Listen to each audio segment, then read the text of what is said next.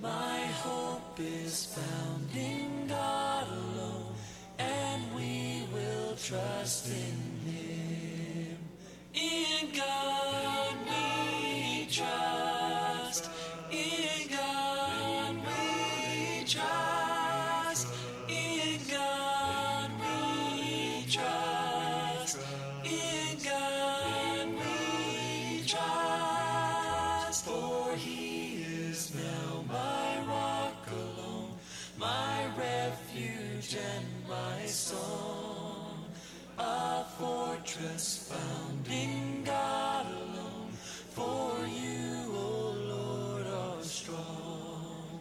In God we trust. In God we trust. In God we trust. In God we trust. God is strong and God is loving, teaching we have heard. By His guidance we are growing daily in His word. My soul finds rest in God alone. Salvation comes from Him. My hope is found in God alone, and we will trust in Him. In God we trust. In God we trust. In God we trust. In God we trust. Peace, perfect peace, in this dark world of sin, the blood of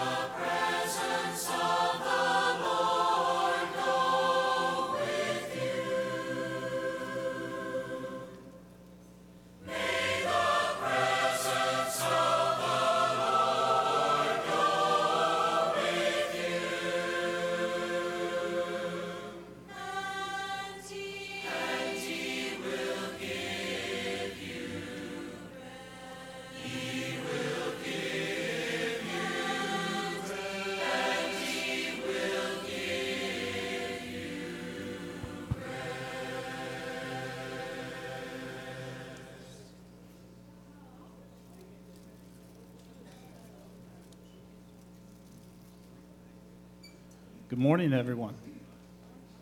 It's good to see you all here this morning. If you uh, bow your heads with me, we'll have a word of prayer and we'll get started with our worship. God, it's good to be here.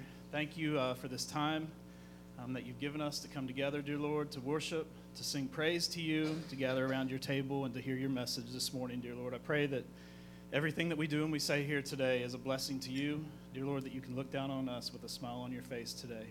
We love you and thank you for your son, Jesus, and it's in his name that we pray. Amen. O Lord God of Israel, there's no God like you, in heaven or earth below.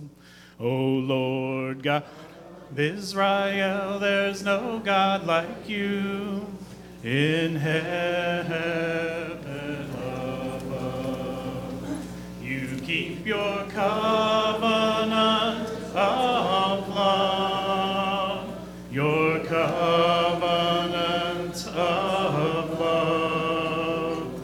Oh Lord, there is no God like you in heaven above. Oh Lord, God of Israel, there's no God like you in heaven.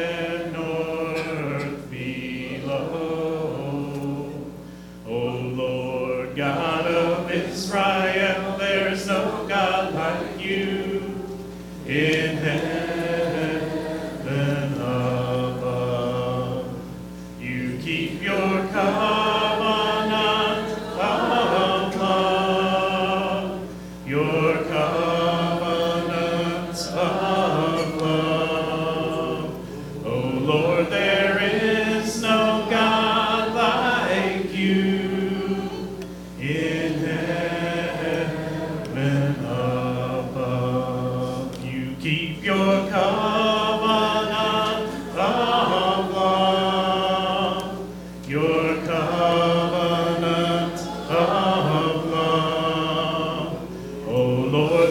is no God like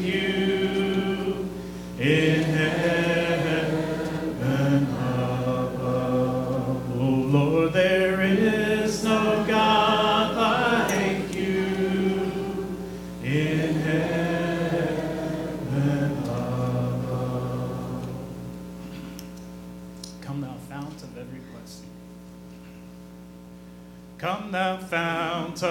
Every blessing to my heart to sing thy praise, streams of mercy never ceasing, call for songs of loudest praise. Teach me some melodious sonnet, sung by flaming tongues above.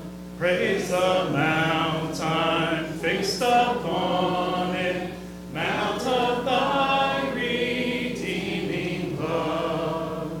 Here I raise my Ebenezer, hither by thy help I come, and I hope by thy good pleasure safely to arrive at home. Jesus,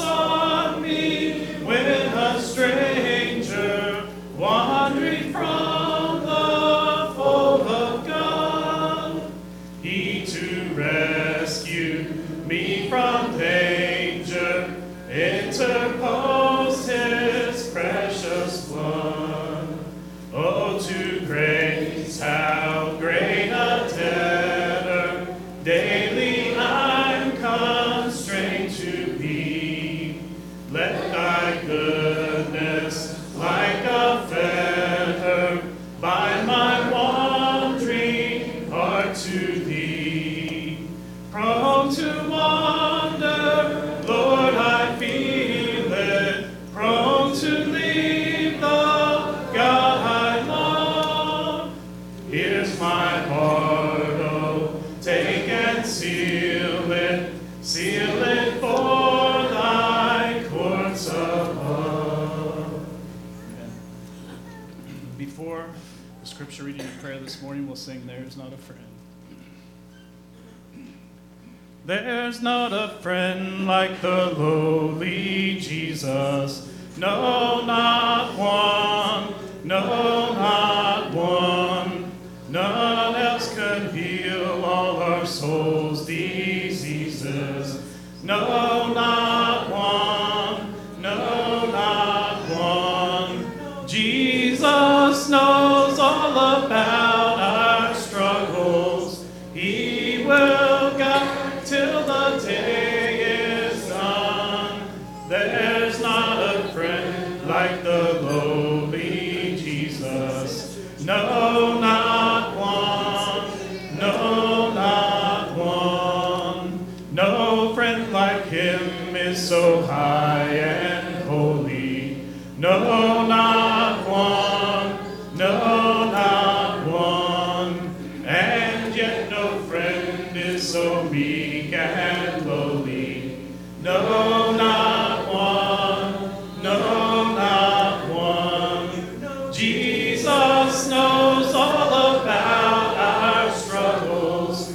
He will guide till the day is done. There's not a friend like the lowly Jesus. No, not one. No, not one. There's not an hour that he is not near us. No, not one. No, not one.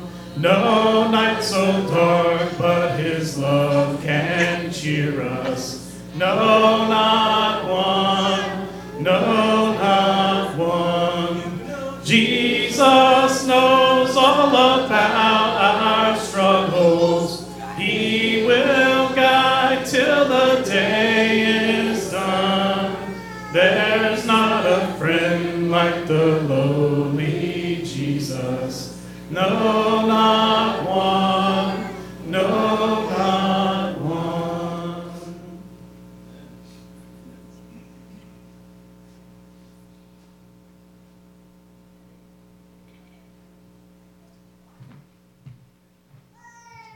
Morning. Scripture reading this morning is from Colossians one, nine through fourteen. And so from the day we heard, we have not ceased to pray for you, asking that you may be filled with the knowledge of his will and all spiritual wisdom and understanding, so as to walk in a man- manner worthy of the Lord, fully pleasing to him, bearing fruit in every good work and increasing in knowledge of, the, of God, being strengthened with all power according to his glorious might, for all endurance and patience with joy, giving thanks to the Father who has qualified you to share in, his, in the inheritance of the saints in the light. He has delivered us from the domain of darkness and transferred us to the kingdom of his beloved Son, in whom we have redemption, the forgiveness of sins.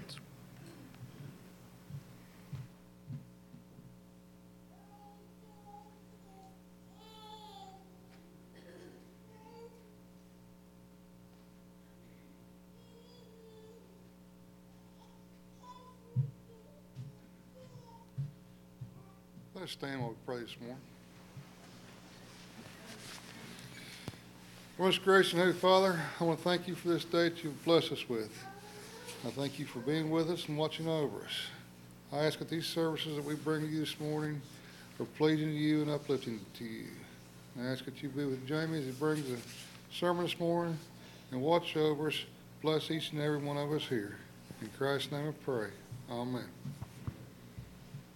There's a message true and glad for the sinful and the sad. Ring it out, ring it out. It will give them courage new, it will help them to be true. Ring it out, ring it out. Ring out the word o'er land and sea. Still far from Jesus, man, in sin and doubt. Ring out the news that makes men free to all the lost of every nation. Ring out his sin. I'll bring it home. Tell the world of saving grace, make it known in every place. Bring it home, bring it home. Help the needy ones to know Him from whom all blessings flow. Bring it home, bring it home, bring out the word for land and sea. Still far from Jesus, many live in sin and doubt. Bring out the news that makes men free to all the lost of every nation. I'll bring it out. Sin and doubt to sweep away till shall dawn a better day. Bring it out, bring it out. Till the sinful world be won for Jehovah's mighty Son. Bring it out, bring it out. Bring out the word for land and sea. Still far from Jesus, many live in sin and doubt. Bring out the news that makes men free to all the lost of every nation. Bring it out. Bring it out. Amen. Please be seated.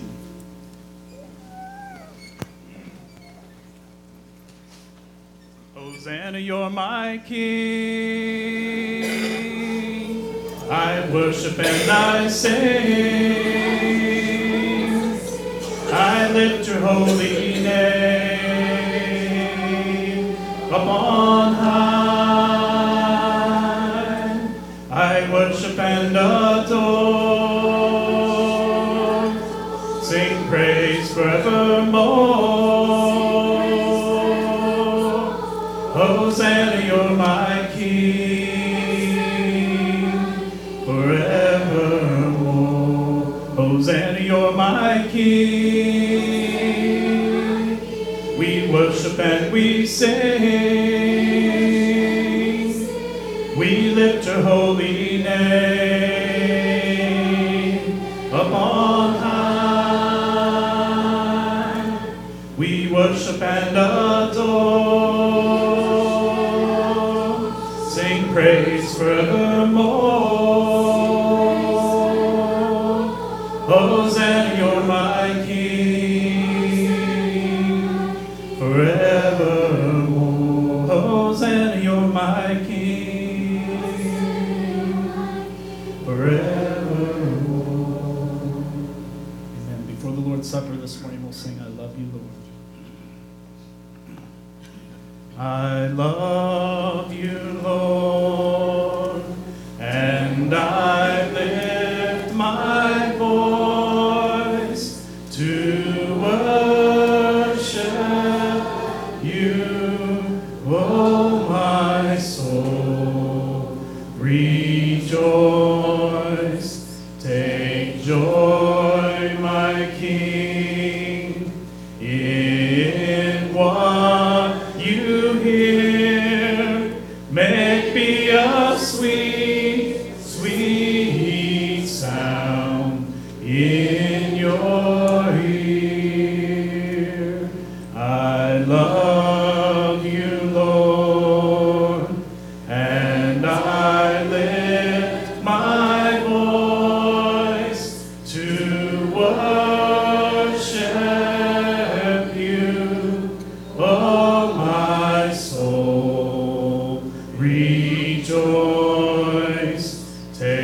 Joy, my King, yeah.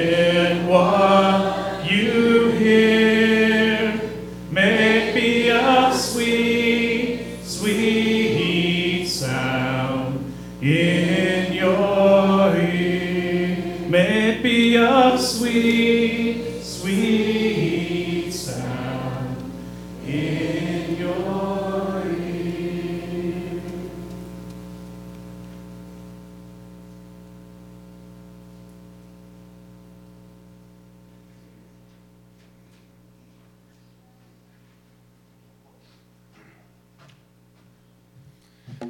Good morning. In John ten ten, it says, the thief comes only to steal and kill and destroy. I came that they may have life and have it abund- abundantly. I think about this, and I think about what happens through us through the week. Um, the thief comes and he attacks. He doesn't attack, you know, when we're expecting. He attacks through the week when we're not expecting, when we're not strong, when we're not around each other. And he comes and it says steal, kill, and destroy. But that can mean ultimately a bunch of different things. You know, what's he stealing? What's he's killing? What's he's destroying? And I think a lot of that is what's is dividing, you know. I think the thief does a great job at dividing us, dividing Christians, dividing people, dividing, you know, whether that be who we are as people, who we root for on the football field, who we what school we go to, what color we are, just who we are as all individuals, what even what nationalities we are. And I think he does a great job at doing that all week long. And I think as I as, as what we're getting ready to do here, I think about what Jesus did. You know, it says I. When I read that, it wasn't talking about me. You know, I was quoting Jesus. And Jesus says, I came that they, that us, may have life and have it abundantly. He wants us to be successful. He wants us to succeed, you know. He's not saying succeeding financially or succeeding on the football field. He's saying, I want you to succeed in life, and I want you to succeed together. I'm not here to destroy you guys. I'm not here to destroy you, you know, what we are. And as I think about what we're going to do right now, I think no other time was Jesus obvious in showing that in this time, because he brought everyone together. He brought his closest together, you know, and there were people sitting there next to him that weren't on his side, you know, and there were people that didn't act like him and think like him completely, you know. Everyone of all individuals, but he brought them all together to do one thing, together. And I think as we're preparing to do this, we do it not only for our eternal lives, but we do it for each other. And we're stronger that way, and we're better that way. And I think if we would be able to do that and take this, what we're doing right now, and let that continue to go on tomorrow, and Wednesday and Friday. I mean, just think how much stronger and better, you know, we would be, how much better Southern Ohio would be, so much better Ohio and the nation would be, you know, if we weren't sitting around arguing about who you voted for and worried about ultimately where you're going to be at. So if you can bow with me. Dear Heavenly Father, just again, we're so thankful we have this chance together to come together, Lord. Come together as you intended, as you wanted us to be together, as one, as people that follow you, that love you, and, well, well, just, again, just very much love you, Lord. We're just so thankful that you ha- we have this opportunity. We're so thankful that you loved us, Lord, that you gave your Son uh, to die on that cross. And as this emblem that we're getting ready to partake, it represents the body that, that was broken on that cross, Lord. It's in Jesus' name. Amen.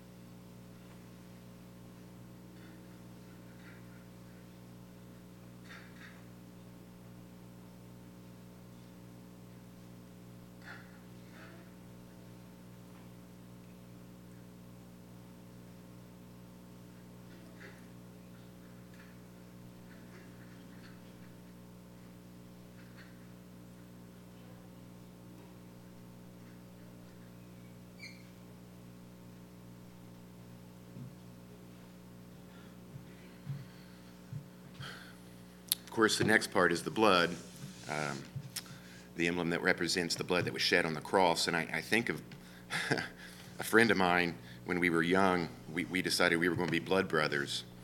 And, uh, of course, we were probably just in fourth or fifth grade at the time, and we were a little too scared to cut ourselves. We just decided to spit on our hand, and there we were, blood brothers. But I thought about what we were trying to do at the time. You know, we were trying to acknowledge the fact that we were we were best buddies, and we'd do anything for each other. And, and I think about the blood that, again, was shed, that Jesus would do anything for us. And he would die on a cross for us. Again, Lord, we're just so thankful that we have this opportunity, Lord, to, to come closer to you. And because of this blood that you shed for us, that we have a chance for eternal life. It's in Jesus' name. Amen.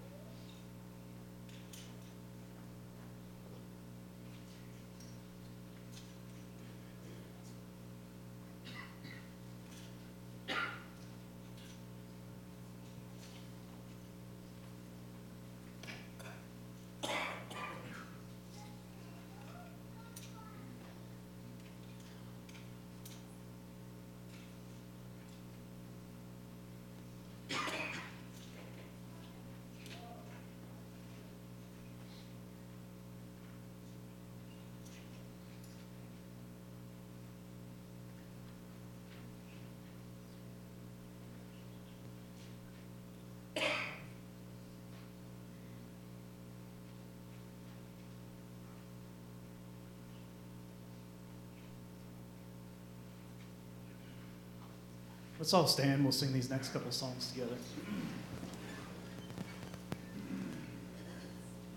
You are my strength when I am weak. You are the treasure that I seek. You are my all in all. With you as a precious jewel, Lord, to give up I'd be a fool. You are my all in all. My sin, my cross, my shame, rising again, I bless your name. You are my all in all. When I fall down, you pick me up. When I am dry, you fill my cup. You are my all in all. Jesus. Yeah.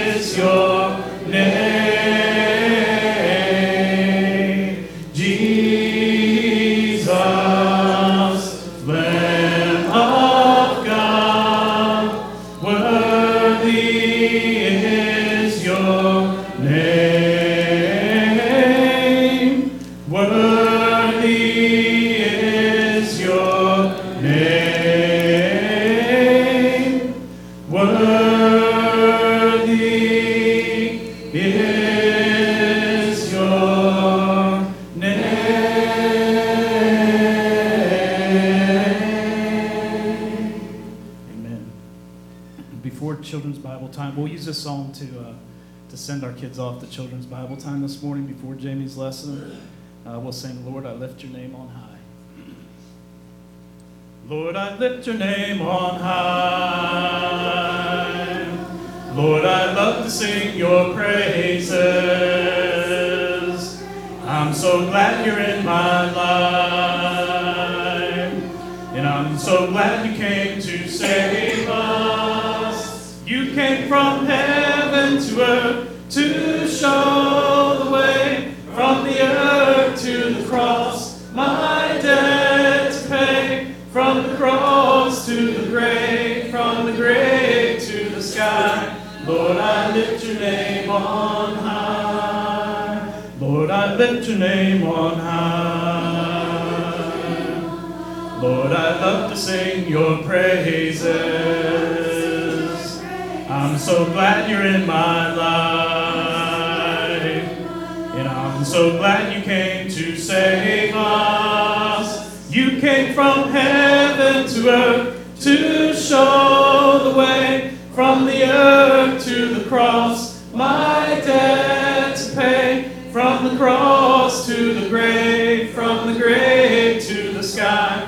Lord, I lift your name on. You came from heaven to earth to show the way. From the earth to the cross, my debt to pay. From the cross to the grave, from the grave to the sky. Lord, I lift your name on high. Lord, I lift your name on high.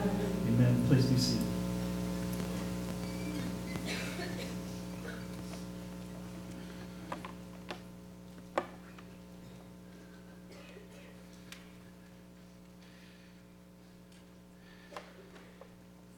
It was a discussion between me and a few of the students and a few others this past week about this massive vacancy right here and the camera issue on the back of your head. We're glad that you're here with us if you're not present, if you're online. But if you're here, you know, just over the next few weeks and months, maybe be stirred a bit to come. I use deodorant. I shower in the morning. But you are a long way back, and it's sometimes feels a little bit scary up here, you know. It doesn't feel scary. I ain't scared of you. But it, it doesn't feel so warm sometimes. Just real talk for a moment, okay? So so if you've been one who is prone to come up here, or if you think, hey, I want to encourage everybody, just come on up. And the folks online will realize there are actually people in the building today. There's people here. That camera makes some weird things happen, right, Jacob? Or maybe we just, okay, never mind. Hey, so it's good to be here. Um, January fifteenth, twenty twenty-three. Let's pray together and we'll move on through the service. Father, thanks for this day. And God, I'm thankful people are here, even if they're not in the middle right here, right now. But I'm, we're just thankful to be together, be together in you, thankful for your, your love, your life, your heart poured out to us and through us and for us, God. And when we're together here, it's just good to be together. Thanks for the worship. Thanks for the encouragement of of Sean picking songs and coming uh, t- with intent to allow you to use him, God, to stir us and renew us. And we know the truth in song is so good for us, God. And Father, now I pray that you would do what you do through this time. Um, I don't I don't want us to waste this time, so pray that you would uh, make it better than what I could, far better than what I could do with this on my own.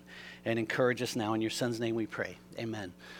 So you know we've been going through this Be Real stuff the last few weeks, and you heard the introduction. I'm not going to do that again, and if you want to wonder why I'm stealing a new app promo or whatever, I blame it on Jacob Bo. Just kidding, Bo. Um, no, we we, it, it, it, we thought it would just be a great opportunity to really challenge us to the realness of what God has called us to, the realness of being real. Here's the thing, okay? Last week we talked about love. We're gonna we're gonna We're going to think and, and move in those ways. If you if you wrestle with that, those places, you know, last week, all through this past week, thinking of how we could be more genuine in him. What I would say about all this is that the only way that we can be real and genuine in life, and that's the thing we really want, the thing that keeps you from sleeping at night when you go to bed, the thing that you wrestle with whenever everything's falling apart is, is that I am not the genuine article. I am the battler. I am the struggler. How do I, how do I get to real? And when we don't live this life in Jesus, the real life in Jesus, there's an imposter living out a life through us. Now, we think we've chosen this life, but you really don't choose this life. There are lots of things at work in the world and society, Satan running things that just draw you and connect you. And without much thought anymore, you can just be somebody that you don't even know. We talk often on campus in Bible studies or when we go to retreats about the power of advertisement. And we've said this here before, you know, um, in, like fifteen years ago, they did research, and you know this if you listen, and you do. They thought there was between like four and six thousand advertisements that you wrestle with a day like you don't even know it. You're getting hit, getting hit, getting hit. And at four to six thousand, three to five thousand, whatever it is, you don't own your own thoughts. At that many advertisements a day, you don't own your own mind. There are people living there rent-free. But they continued to research and found out that's not true. It's actually between sixteen and twenty thousand advertisements you take in a day with no comprehension of most of them. You wonder why you're afraid. You wonder why you're scared. You wonder why you're angry. You wonder why you're bitter. You wonder why you're miserable. You wonder why lust cannot, you can't shake it off. Because you're taking in stuff all the time. So there's an imposter living in you. How free can you be when you're being constantly trained how to think? So you're living an alternate life. You're not, you know, you're not living an alternate life. You're living a farce. You're living in a joke. God called you to be free, called me to be free, called us to have hope in Him always. And we call ourselves those saved by Jesus, those who have no worry when this thing's over, yet we can't. How do we learn to just love? If you're a child of God and the Spirit of God is living in you, you there is no possibility, first of all, If, if you're not a child of God, or if you're a child of God and not letting the Spirit run in you and live in you and do His thing in you, there's no way you can be love anyway. You can be right here, say, I've been baptized, I've been in church forever, and if the Spirit of God is not developing agape love in you, that's what we talked about last week, you are not, you're not, you're not loving. And the only way that you can agape, as we talked about before, others, is if the Spirit of God wells it up in you, not once. It's a total development of you. He's trying to develop you. He's trying to transform us by the renewing of our mind. That's what we talked about last week.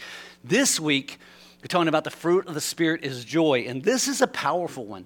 But I need to tell you immediately that if you're going to grasp joy from, this, from the most mature of us, the oldest of us, to the youngest and most immature of us, or maybe I should say the oldest and immature and the youngest and the mature, we have a way of aging backwards spiritually sometimes. We're really on fire early on, and then we just kind of wane, and it's like, whatever, just hang on, and we'll get to heaven one day. Whatever, you know how this fits you, what you need to do today, and I feel very compelled in this, you need to be ready to change your thinking. Because if, if if we grasp this joy thing well, it will change us. Well, I think we've heard it a lot, and we've never decided or never trusted God to do this in us, okay? So everybody seems to be looking for, this is what you would say. If you did research on this, if someone was talking to you on the radio, you listened to a podcast, they'd say something like this. Everybody seems to be looking for love, joy, peace, and the old country song in all the wrong places, right? Go to a honky-tonk, you'll probably hear that song. I don't recommend it, but you know, I uh, that song has been a pretty popular song over the years, supposedly. It's, so, so we look at, we're looking in all the wrong place. We're looking for what you can buy, how how much you can have, accumulate, what the imagery looks like of your life, what your bank statement says. And lately, as you know, two thousand eight, it took a beating, but twenty twenty, it's all falling apart. So the, so so... mankind as a whole, but specifically Western culture, more specifically America, you're in a happiness crisis. They say that happiness in the United States is at a low that it hasn't been since before the Great Depression or during the Great Depression. Close to one hundred years, right? We are, we are more miserable than we've been in like one hundred plus years. And everybody keeps chasing it everywhere else. Well, I need to describe something or, or deal with some terminology really quick before we press further. When we talk about happiness based on society, based on the world's terms, we're talking about a, a, a word that finds its root in happening, right? Happening. If this goes well for me, all will be good. If, if, if the stocks go up and I got my money riding on it, the new sports betting's out, how much money you playing with for free, right? All that's rocking, I'm good. My girlfriend loves me. My wife's doing well. My friends are okay. Job's good. All's good. Test didn't come back out right. You need to come back to the hospital. Can't seem to get your eye. Everything seems to not be right. Then all of a sudden, happenings around us start making us not feel so happy anymore. There's a felt sense that comes with the world's happiness. As long as things are happening well, we are good.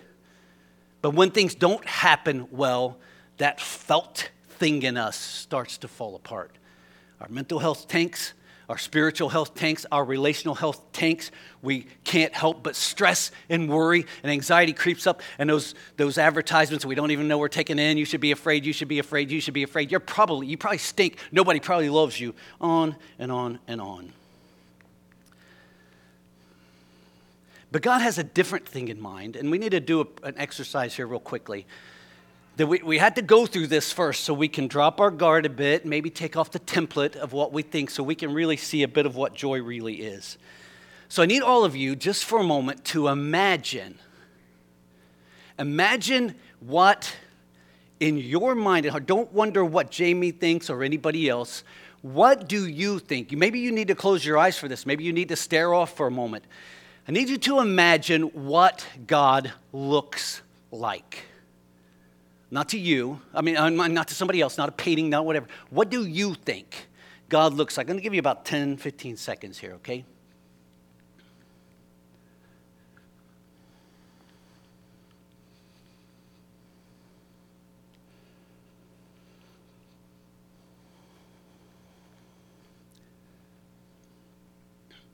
I had an acquaintance who went through a, a project. They were going to be using an image of God that they would come up with. Had some artists working on it. And uh, it was going to be used on a lot of publications and, and things like that, some artwork and some things they were doing, classes and stuff. And and um, so they had an artist come up with this image of God, and they took it. Their their um, their panel was the children that uh, of their of them and their peers and stuff like that. So they bring their children together, and they would say, "How does this fit?" And they would say, "Ugh, mean. Ooh, that's ugly." They wouldn't tell him it was the image of God. They said, "Tell us how you feel about this. Ooh, he's mean. That man's ugly.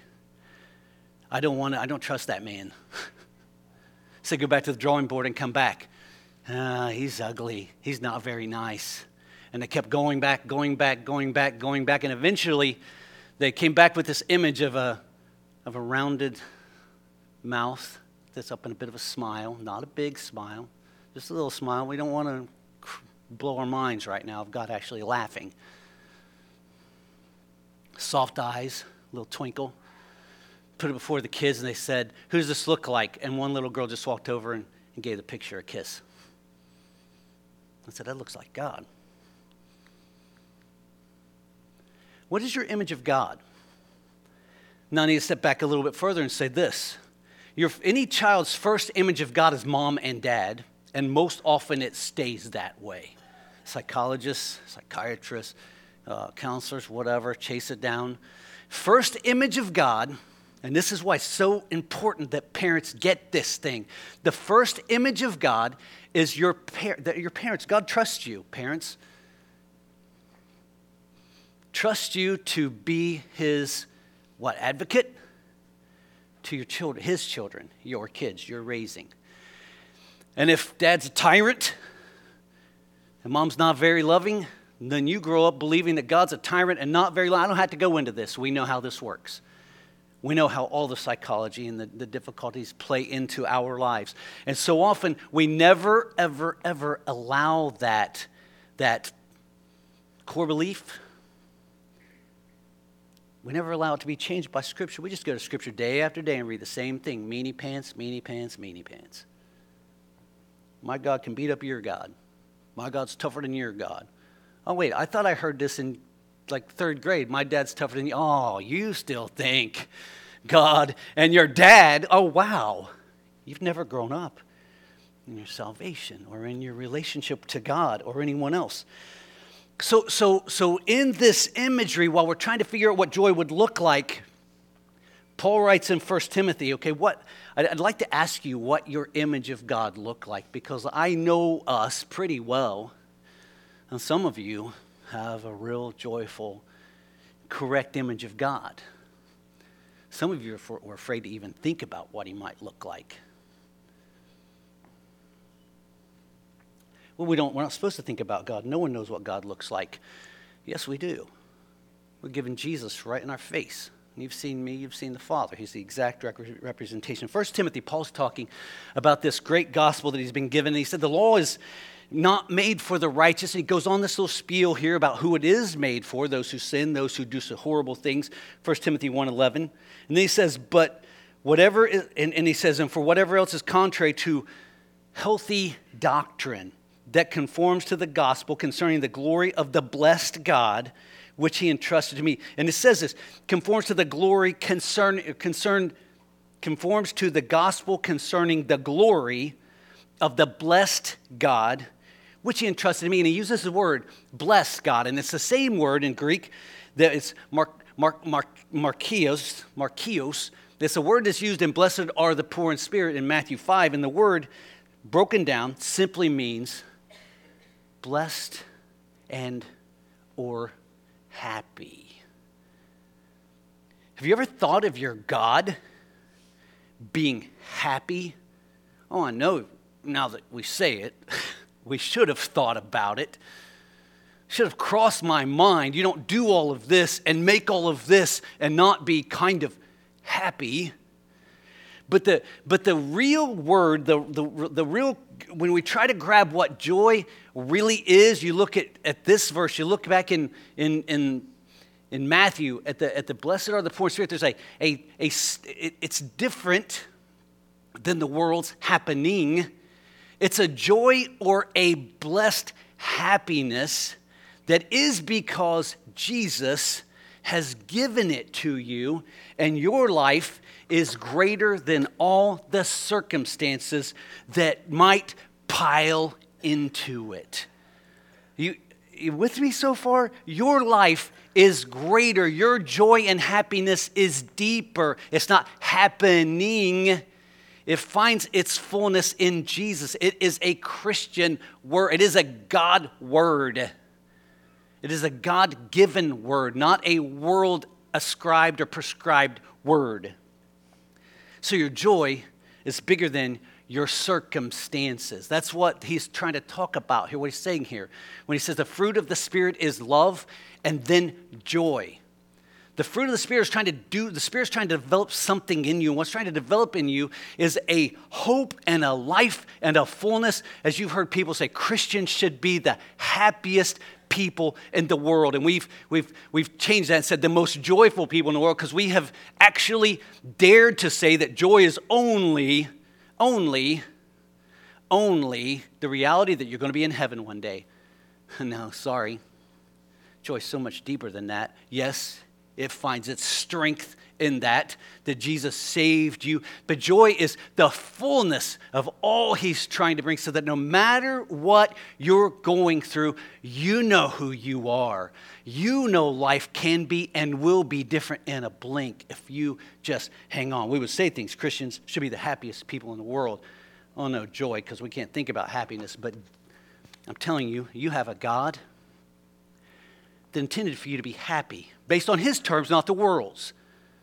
Not happening, everything happening your way so you'll feel good, but a happiness that's rooted deeply in him, so that no matter what comes, you know who you are and you can laugh, you can hope, you can breathe in every moment that he brings. And you know the people who live this way, you either think they're crazy or you know they love Jesus and they're really close to him. You want to believe they're crazy because you don't live there, but you actually know the truth. There were two men in a hospital bed. Uh, this is, um, maybe some of you have read this before, paraphrasing. It's from the essay, uh, an essay. It's called The Window, an essay called The Window. Um, They both had to lay flat on their backs. The man by the window in a hospital bed, recovering. The man by the window, they would raise him up for an hour a day. And during the hour every day that he was he was raised into a seating position, he would look out the window and describe everything he saw. First, the man beside him found it annoying because he couldn't see out the window. Oh, wow, look at this. It's a beautiful spring day. Trees are budding. Birds are flying.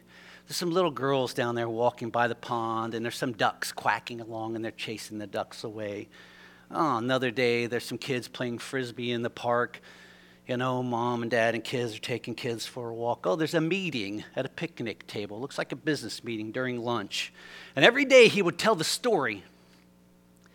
And the man beside him began to long for the hour every day because it got him out of the mundane sitting in recovery, seeing nothing. But as he began to like hearing the story, he began to resent that he did not have the bed by the window. You know the story, how often we live the story. So one night the man by the, in the bed by the window began to cough and choke. He'd been having difficulty in his recovery. The, the call button dropped to the floor and he couldn't reach it, and the man beside him decided, or you know, oh, you know, I'm pretty sleepy. And he's thinking in his mind, if he's not there anymore, maybe I'll get to bed by the window. The next morning comes around, the nurses come in and find the man by the window dead, passed in the night. The man appropriately, in his mind, waits a day or two, you know, before he says, hey, maybe I could have that bed by the window. And so they move him to the bed by the window. He bides his time, opens the blinds, and it was facing a brick wall. Just a blank brick wall. No lake. No pond, no birds, no ducks, no kids walking around. His joy was deeper than his circumstances. And the misery and the doubt and the bitterness of the heart that was not changed, moved to hope bigger than his circumstances, killed his own hope by not helping the man who was struggling by the door. And that is, if it's not the greatest image of what we do. We love to snuff out those who dream, wash out those who think bigger than us, hope deeper than us, instead of letting it change our belief in Jesus. We will make you think like us. It's the worst image of the church when someone new comes in and they have a fire in burning in them, and someone says, just give it a few months. We'll make sure that goes out, right? We'll make sure you're just like us, miserable, measuring out your faith, measuring out your salvation, just hanging on, eking through. But Hebrews tells us different things, and here's the image, here's some images I threw up, just thinking, what would you be, what would you do if you were facing a blank window? What do you do when your life is difficult? Where do you go when things are just miserable? Do you have a faith that sees bigger than what you're going through? I get a lot of experiences, and on days that are kind of blah, every now and then I go in these places. I don't have to. You guys are around, you know, and I have family, friends. I mean, things are pretty good. But when I need something extra, this is a little arch we're all sitting on when we go to Spirit Fest every year. There's a crew there, and uh, you can have that picture if you want it. And then I love trees. Some people know that. Look at this cool picture in this tree, right? It's just a big hole in a tree. But, but my mind, you know, there's this cool feeling, and then there's some trees. And so, and a little arch there in Bryce Canyon. And this little, I love this little hut. I forgot the name of the family that built that hut. It's just outside Capitol Reef in Utah. And uh, maybe I'm in Honduras. Maybe we're somewhere else. But my mind, you know, my heart. What is your mind in your heart? I, I, I don't mean that I'm always doing well with this. But what I'm saying is, uh, you have a lot going on in you, man, that never needs to be just kind of washed out into a blank window of nothing. Proverbs seventeen, and this word cheerful, cheerful is also translated into joyful or happy. A cheerful heart is good medicine, but a crushed spirit dries up the bones. Man, you know, a crushed spirit dries up the bones of everybody around you too, does it not? A crushed spirit just has a way of sucking everything out of everyone, but a but a but a joyful heart in the Lord has a way of giving hope. And that's why the fruit of the Spirit is joy, because you can't give anything, but God in you, Jesus in you, can give incredible joy and hope. And then Hebrews, the Hebrews writer captured this cool thought. He says, therefore, since we are surrounded by such a great cloud of witnesses, let us throw off everything that hinders and the sin that so easily entangles, and let us run with perseverance the race marked out for us. And listen to what he says here. Fixing our eyes on Jesus, the pioneer and perfecter of our faith, for the joy set before him. He endured the cross, scorning its shame, and sat down at the right hand of the throne of God. And, and, it, and when, when you ask Jesus what the joy was, what was this deep what in you? He would say the thrill of knowing heaven was going to have you there. The thrill of knowing that now and eternally you were one with me. I, in, yeah. And he says, so consider him who endured such op- opposition from sinners so that you will not grow weary and lose heart. But here's the thing about joy, okay? We get, I, I think we get, do we get a little bit what it really is? But but but a, here's a deeper truth about joy. If you're going to hang out in joy, and here's an indicator of those who are, is that joy becomes you. Joy becomes you. You become it. You, you can't fake it till you make it. Those days and those self-help books, man, and all those kinds of things that you can read online, those days, you should have those long gone in your mind and your heart. You can't will yourself into a better day. Yeah, it's nice to smile. It's nice to sometimes just smile even when you don't feel like smiling because somebody else might be moved by it, encouraged by it. But we're talking about being real here. And the realest life you can live, the most loving life you, you can live is to lay your life down and allow the Spirit of God to, to just well up in you and grow you in love and grow you in joy, that you as a child of God have every reason to not just go, you know, this is a pretty good day. It's funny to me that what, what we do in a church service and we think it's joyful. It's weird to me that we sit here quietly and no one's going, that's right, that's really cool, I like that, because we got to be decently in order. Joy is no part of this thing. It is nowhere near welling up in us, and a real test of the fruit of the Spirit of God is when you can't keep your mouth shut because God is so good that I got to say something about it, and I smile, my eyes light up. It's not fake, not an Instagram post, you know, the one where their fake's good but their eyes don't smile, you know, those weird things. No, the real stuff all the way through and through.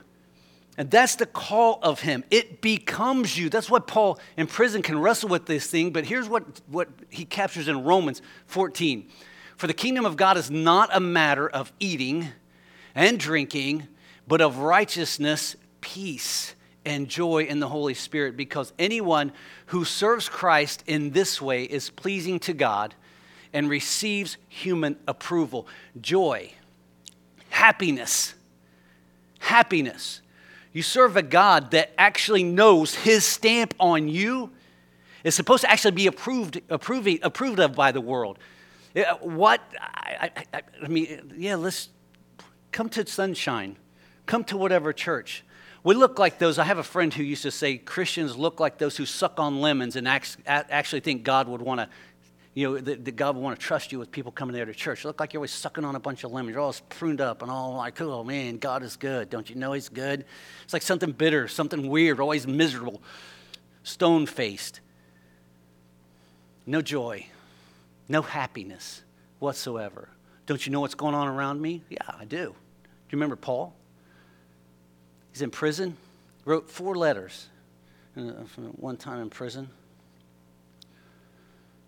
And in, and in, in, in Philippians, every chapter he talks talks about joy, rejoice, joy, rejoice, joy, rejoice, joy, rejoice.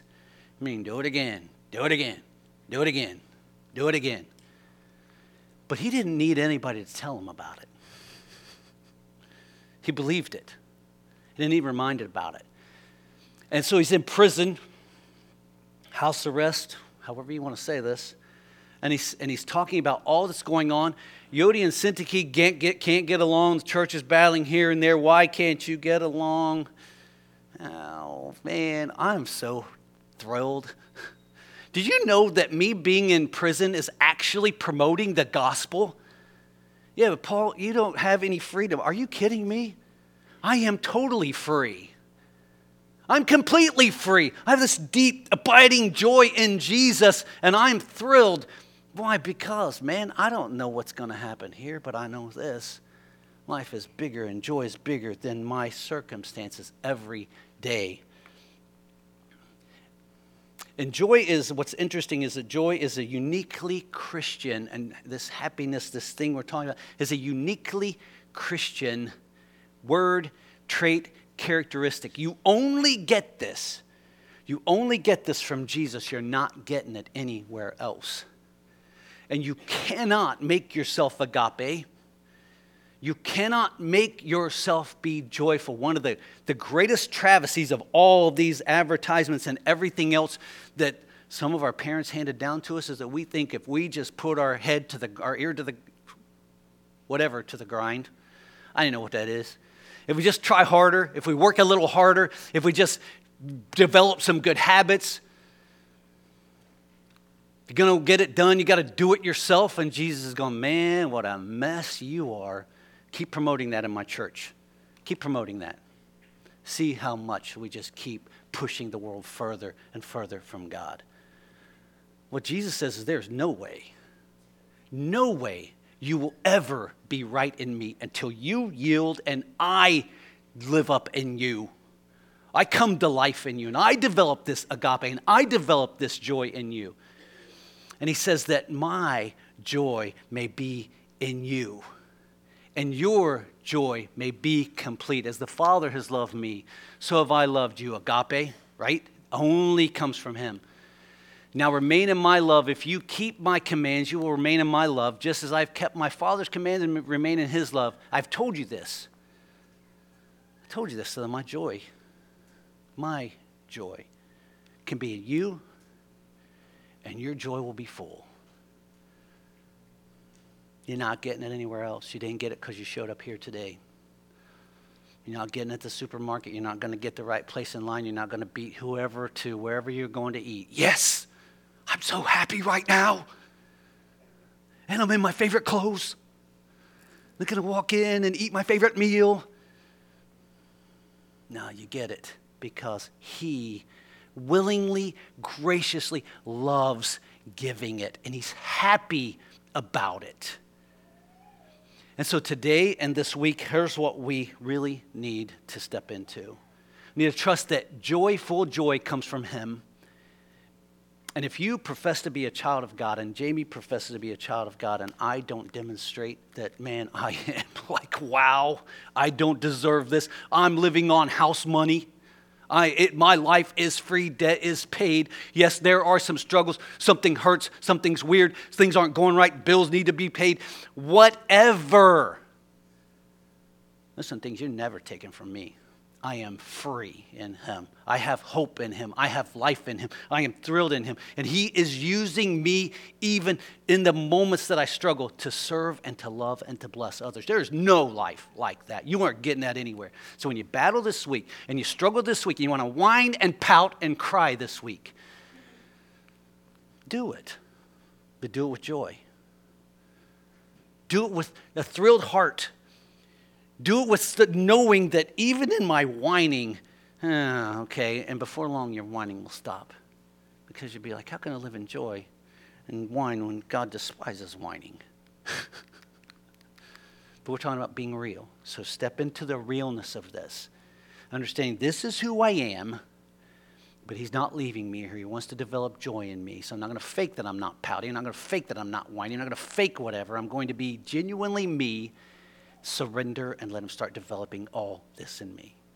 If you're here today and you're struggling, man, in any way with this, and aren't we all struggling with this? We are the most unhappy, most unhappy people since before or during the Great Depression. We cannot feign we're not struggling with this.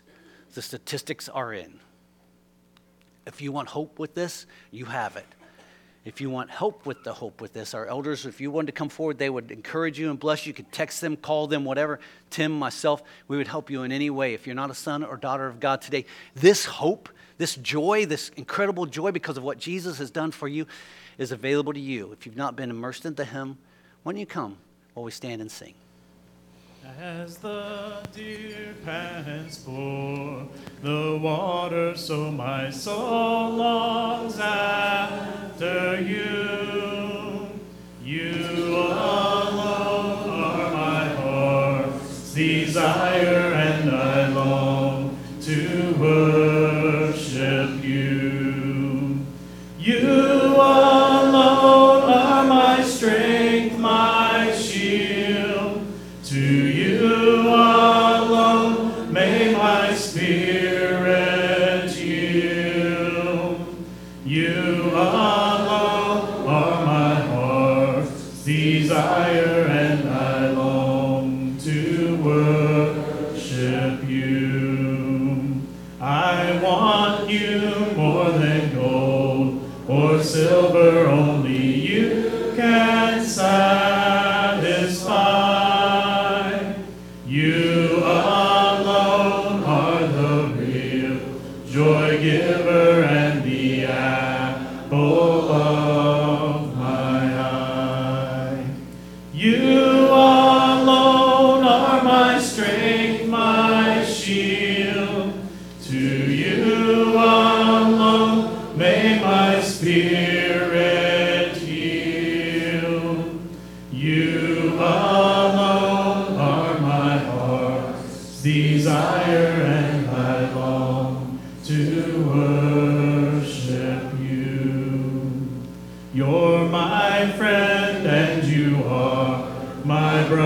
Even though you are a king, I love you more than any other, so much more than anything.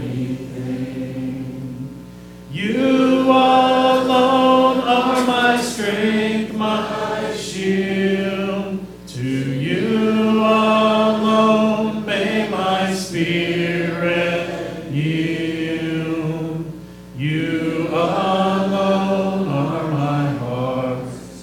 And I long to worship you.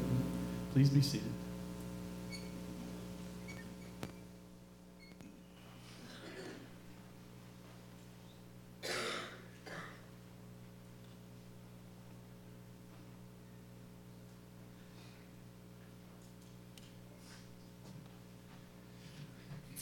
Well, I am back.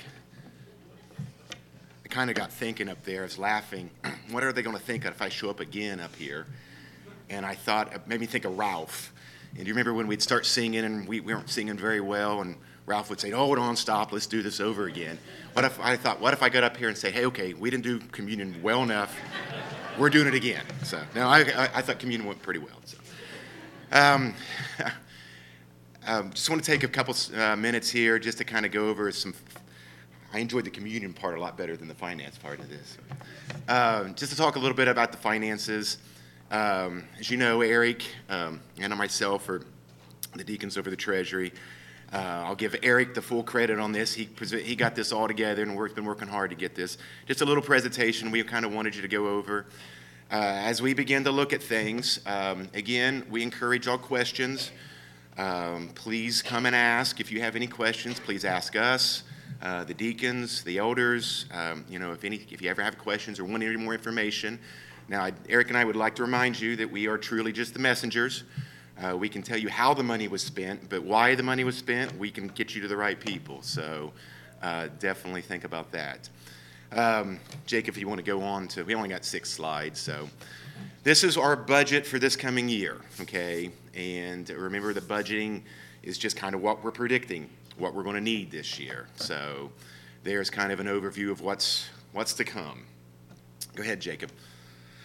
Um, again, this is um, the two thousand twenty-three, the major categories. Um, I'll talk about, I won't get individual, well, we'll, we'll, a little bit here, but As you look at that, the first thing you're going to notice is, is the big payroll. Now remember, that is payroll budgeted if we end up hiring someone else, okay? Now, I'm not here to answer those questions. You can address them as appropriately, and I, we've, there's been discussion, and I don't know what's to hold, and we can continue to pray, but I, I want you to look at that and not think, oh my goodness, we're giving over half our money to Jamie, you know? No, that's budgeting if we do more. So that's what we've got the budget. If that graph was to see what it actually was, it's definitely a lot less. And, um, you know, and again, that's something we just continue to pray on. Some of that's just completely out of our hands. You know, I mean, it cost, I'm sure you're, I'm sure you got the famous letter from Bill Aug as well. So, you know, everything else just keeps going up, and electric goes up, and And, um, you know, and we pay for electric and utilities here and campus ministry. And it's just, some of those costs are just set. And as, again, as your your uh, your budget increases, so does the church's. Uh, go ahead, Jacob. Um, just wanted to show what some of the things we're doing, okay, you know, outside of our normal. Uh, these are some of the things that uh, the community, we've been trying to be involved in the community. Uh, you know, like Noble Farms, uh, we had a good turnout this year. Uh, the sale, you know, the, the yard sale over the summer, uh, the coats for kids, the pancake breakfasts, the concession stands. Uh, I think they do, I know, at least one through football. Um, and then we're looking for more community involvement. Um, I think we all, as deacons and elders, and, and Jamie and Tim would be say, hey, if you've got suggestions or or um, we'd love we'd love to have them. You know, if there's some worthy causes or things you'd like for us to maybe get involved with, uh, please come and ask. Um, you know, I over the years that I've worked with the elders, I mean, it's been very rare that you guys have said no. You know, they're always looking for things. But I will say this: if you're going to put your foot up and say, or hand up and say, hey, I think you guys need to do this, be prepared that that you might be asked to help to do those things. Uh, we need help. Uh, it's it's not easy. Uh, doing a lot of these things. The deacons work really hard, and we have other jobs and times committed. So uh, we'd love suggestions, but we but be ready, be prepared that we'll probably say, okay, well, show us, lead the way, show us how. Go ahead, Jacob. Uh, these are some of the things that we do with the youth, uh, Vacation Bible School, Howes Mills. Um, you know, I think what we've, how many years now with Howes Mills? Yeah, it's funny. Uh, you know, my kids have. Church camp's been huge for years for them, and I grew up there. And uh, Grant, he, I, I, I'll embarrass him just a second. Uh, Grant comes back every year from Howes Mill, and he, he has a great year, great week and loves it. But he and he said he said, Dad, it's just so much fun. He said, he said, I know my heart will always be with Fort Hill, but I love Howes Mills, all the new things. So uh, he's he's already arguing back there. He didn't say that. He said something like that. I may have paraphrased a little bit. Um, but I, I think our, my point that I get to, our, I think our relationship's been great with them. And they've got some pretty neat activities they do through the year, and so maybe some chances to get more involved with them. Uh, Winterfest and Spirit Fest, I know you guys got back from Spirit Fest, and now we're gearing up for Winterfest, and that's a huge event. And, um, yeah, I mean, I, just the pictures and the stories and everything, and any, just grab someone who's ever been, and I think you'll hear wonderful things about it. Uh, the Minford After Prom, the Father-Daughter Gala, uh, game night, you know, just little things that we do. Um, you know, Tim and, and Jamie uh, work really hard doing all that. And uh, I'm sure there would be more, you know, that would be welcome. Go ahead, Jacob. Is that it? No, no, no. There we go. Uh, uh, and these, these are things that we support, uh, that we go out above, you know, just our normal things. Uh, you know, Church of Christ, a disaster relief that was huge this year, uh, especially with all that went in Kentucky. It's pretty neat to what they, th- that group does, uh, and that happens pretty quick. Uh, we, we support them on a monthly basis, and, uh, man, when it's needed, uh, well, they're this there, and they get funds to people all over, and it's, it's a pretty neat organization. Honduras, obviously, you've heard Jamie speak many times, and he's very passionate about that, and speak to anybody that's been down there. And you could hear the, the passion they have for that. And we do support them on a monthly basis. Hope for Haiti, uh, of course, if you heard me speak, you know how, how I feel about that. Um, our family's been supporting them for years, and we do we support them monthly. And we had, um, oh, went blank on his name, but we just had him a month or two, Rob. Yeah, we just had him a month or so ago, and he I think he gave a great presentation, just not about Hope for Haiti, but just about giving, you know, and having that heart and having that love to do that. India, we're still involved with them. Um, Jason kind of still connects, and Eric, uh, we've got, um, we just got some connections there, and we were just funny, we were kind of talking about it, and there's a newsletter up there that just been sitting there, and uh, we've, you know, still really good things that I know Jason and Tom had started. Well, I don't even know how many years ago, but several years ago. Uh, Midwest Children's Home, of course, we take donations. Uh, I get a letter from them every every month just thanking us for our support. Uh, they're always very thankful. And just the other outreaches that we do. Uh, the ministry student assistance, um, we've done that in the past. Uh, Tyler, I think, was the last one. Is that right, Eric? Yeah. Um, and so those are things that the church does and steps up and helps in different situations. And like I said, our elders have a great heart. Um, you know, I mean, if there's, if you see anything that you, you'd be more interested in, like I said, we're going to ask you to help. Um, you know, I'm not going to sit here. I'll, I'll leave it to uh, someone who's better able to quote scripture and things about giving. But, you know, we it, it takes it to keep going. It just really does. And it's not an easy thing to talk about sometimes. And Jamie's right. It's not an easy time. Um, I, I sorry, is, is this the last one, Jacob? Or is there one more? Oh, okay, sorry. Um, well, that kind of rolls right into to what I'd have to say. This is the stuff we just can't control. You know, those are the things that uh, that we just kind of budget and we put in and we hold our breath and we see where it's going to go next year. Um, I was impressed, and I, th- I think, Eric, you know, with COVID, it just it just wasn't easy. It just wasn't easy on anyone. But I, I, I thought our hearts were still there. And even though we weren't here, And and we we panicked a little bit, or I know Eric and I did a little bit. It's like, what's this going to look like? How's this going to look? And you guys came through, you know. Uh, we set up the uh, online giving, uh, thanks to Jacob, and uh, that was that during especially COVID was, you know. And some people still still consider doing that. And it's something that I kind of, you know, us with a little gray in our beards, you know, we're used to giving little checks or checks and money, but you know.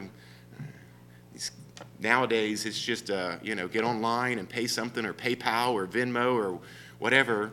And uh, that's just made it a lot easier. And it's something we just kind of probably should have done ten years ago. But, uh, but you know, through COVID, we got that going, and, and I think that paid off. But those are just things that we can't control. But again, like I said, through COVID, I was very impressed with, with how we stood up and helped out. So still need it. Uh, again, if you have any questions, please feel free to ask. And Eric and I will gladly point you to the people who can answer. So,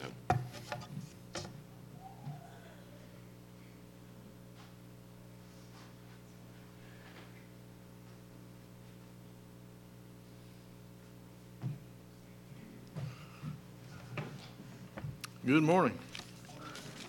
I won't be long. We'll, we'll get out of here. Just want to thank Aaron and Eric for all you guys do. I know it's not easy, and we don't have people standing in line to take your job, so we appreciate you guys very much. So thanks for all the information. Like like he said, if you have any questions, just uh, get with get with some of us, and we'll point you the right direction. And if you have ideas, like he said, we're we're an open door, and we're looking for suggestions on how to make things better. I mean, like like Jamie said, this we're this is a family here, and so we need to work together on things. So.